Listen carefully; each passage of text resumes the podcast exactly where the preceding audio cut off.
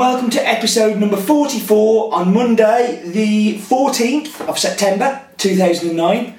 My name's Steve Leighton, and as always, I am very grateful for you joining me today. Um, last week's was a little bit long. I'm planning for this one to be a little bit shorter um, because I know that it takes an awful lot of time. But thank you for the great feedback from last week. I, I think it was worthwhile being that little bit longer. And every now and again, I may drop those in. I'll try not to do them too often though. Um, as I said last week, going to read the comments from, from last week's one now, but I've just selected a few of them, so it's not going to be quite as long. Um, if I don't mention your comment, I have read it and I'm really grateful for them, and please keep them coming. So, first one was uh, from Richard Arblaster, who I know well. Richard said we should create a new blog called I Killed My Mug uh, after smashing my mug last week. And he asked where Stephen Hurst's accent's from, uh, and I thought that was quite an interesting question to bring up. Stephen's as English as anybody I've ever met, uh, but he spent uh, his formative years in the US, so he's got a little bit of a South kind of accent going on and a little bit of a US accent going on. So yeah, but Stephen's incredibly English. Um, yeah, very very good question, Richard. Well done. Um, Den, Den said um, that he found the last one a little bit longer but very interesting. And uh, what was the bit that I saw there?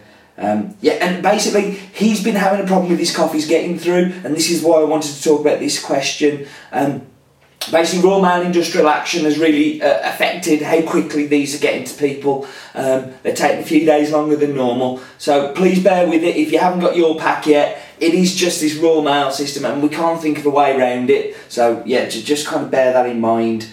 Um, and Roland Glue, uh, Glee, G-L-E-W, because we've had to start going to full names Roland's. Um, he was asking about grinders and about grinding fine enough for uh, Turkish grinders, and, and, as you know, I'm quite a fan of the, the Turkish style ibrik brewing. And, and basically, a good espresso grinder, Roland, will get you that grind fine enough, and it really is just about getting a, a very, very fine grind on there, as fine as you possibly can get. But a good espresso grinder really should get you there, so don't kind of stress too much about that.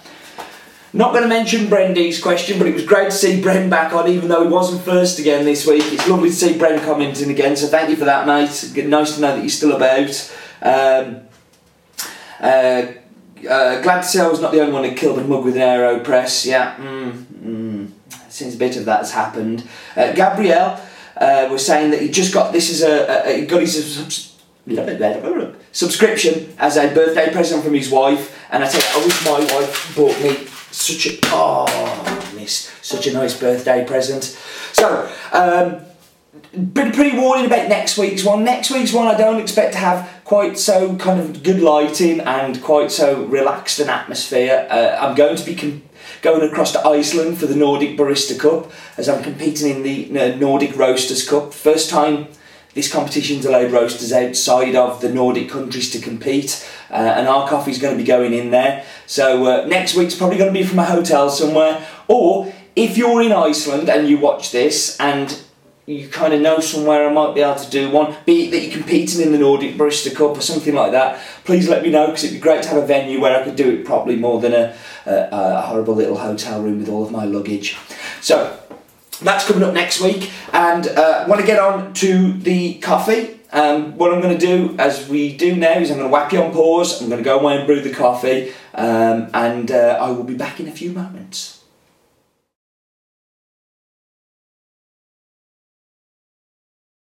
Hello and welcome back. Right, so brewed the coffee, uh, brewed it in the cafetiere, used 50 grams of coffee to 750 mils worth of water, um, have brewed it for four minutes at 95 degrees C. Uh, the reason I know it's 95 degrees C is I have a new toy, which is this, and I'll just show you a picture of it now. It has a uh, temperature sensor on it where you can actually set the temperature of the kettle um, to boil. It's the first time I'm using it, so I don't know how effective it is. Um, I should really do some tests with um, with a uh, thermometer, um, but I will report back on that one because I think it could be a very exciting uh, idea for the kitchen. Um, I brewed it four minutes, scooped off the top into my little bowl here, put the plunger in, just pushed it down. All I was waiting for was a little bit of expansion on that spring before I pushed down. Um, coffee we're going to be using today is called uh, El Salvador Finca La Fany Bourbon. It's from the Santa Ana region. It's um, been in the same family since 1870, uh, owned by the Silvers, uh, currently owned by Carmen and Raphael. Uh, and I also believe that there's some input from Lewis as well, which is Raphael's brother. Um, although I've never met Lewis, I've only ever met uh, Carmen and Raphael. It's 100% uh, Bourbon. Uh, it's uh, one of the longest standing coffees that we've had on Has Bean. Uh, incredibly, you know, I love this coffee, I love it dearly. I can remember the first time that I tried it, um, and it was one of those benchmark moments for me where I went, that's good coffee. And I would hold it right up there with Cachoeira, Machacamarca, um, as, as probably, you know, one of my all-time favourite coffees. Not just uh, because of the coffee, because it's great coffee, but also I really like the people behind it, uh, and I have a real passion for El Salvador. I, I love some of the El Salvadorian coffees. Um, I think they do one of the best jobs in the whole of the coffee world of, uh, uh of producing great coffees. As you'll see from the influx of El Salvador's onto our site, I think currently we're up to about six, maybe seven. You know, there's some great coffees coming out of there. This is one of the kind of big ones for me. It's Bourbon, 70% of the coffee grown in El Salvador is Bourbon. Um, You'll have heard me, if you've watched any of these in my mugs, rant on about how Bourbon for me is a great varietal. What happened in the kind of 70s, 80s, a lot of it was ripped out for much more higher yielding plants. But El Salvador was going through a period where they weren't looking after their plants because there was civil war. It was it was a war zone. Um, so instead of ripping out plants, they were fighting. You know, there was fighting and, and unrest and, and all rest. Once all that trouble passed, Bourbon was kind of all of a sudden people oh, okay there's something in this Bourbon and now you were in a great position to take advantage of that uh, and I think they have done very much. Going to show you a picture of the roast. Um, let me have a look at my bowl while you're looking at that picture. You'll see from this it's a very medium roast. Um, maybe the me mediumish dark side, maybe it's moved a little that way, but it's still medium. Um, no oils, you don't want oils on this coffee, um, it, otherwise you kill a lot of that sweetness. Um, and that's probably one of its big, big plus points. So, time for snozzer in the bowl.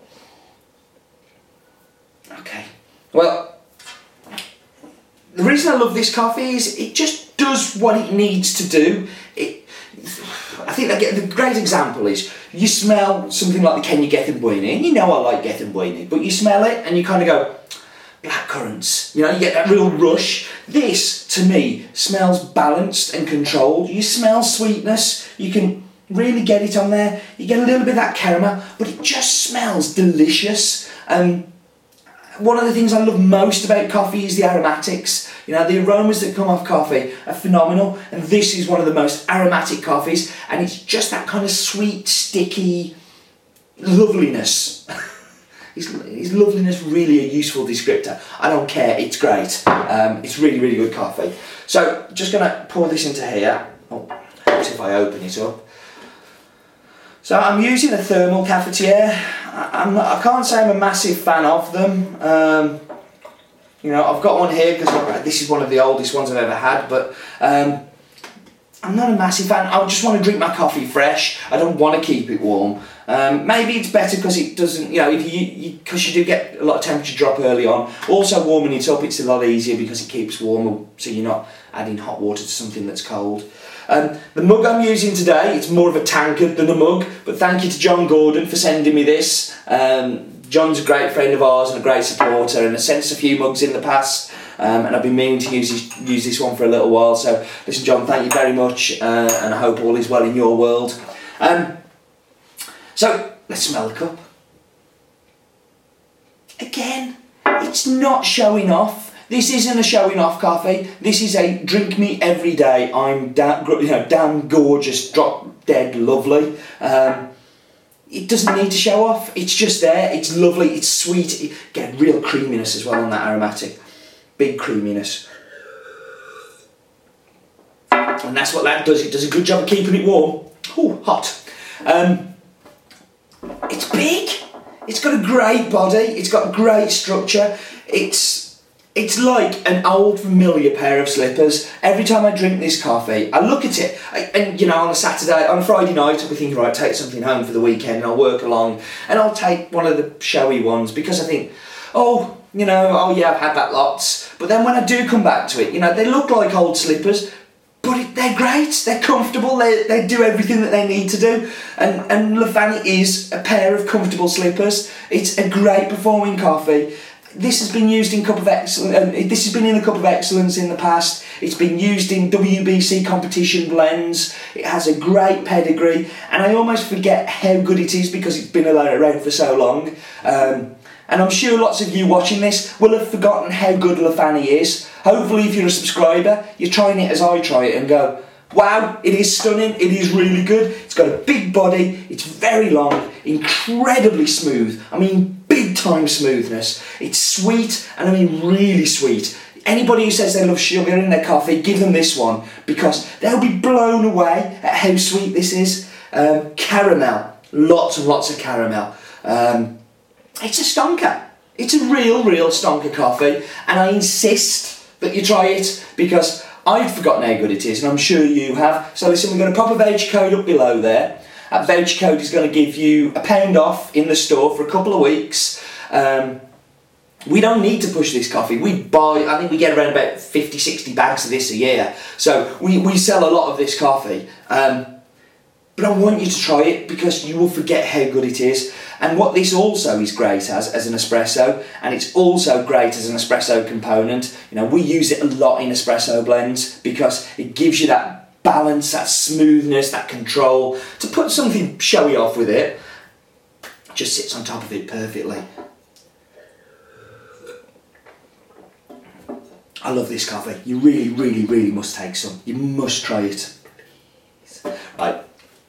Listen, thanks very much for watching. Um, I am not going to say the catchphrase because I'm still banned from saying it. Uh, although some did say I should drop it in every now and again. But just remember,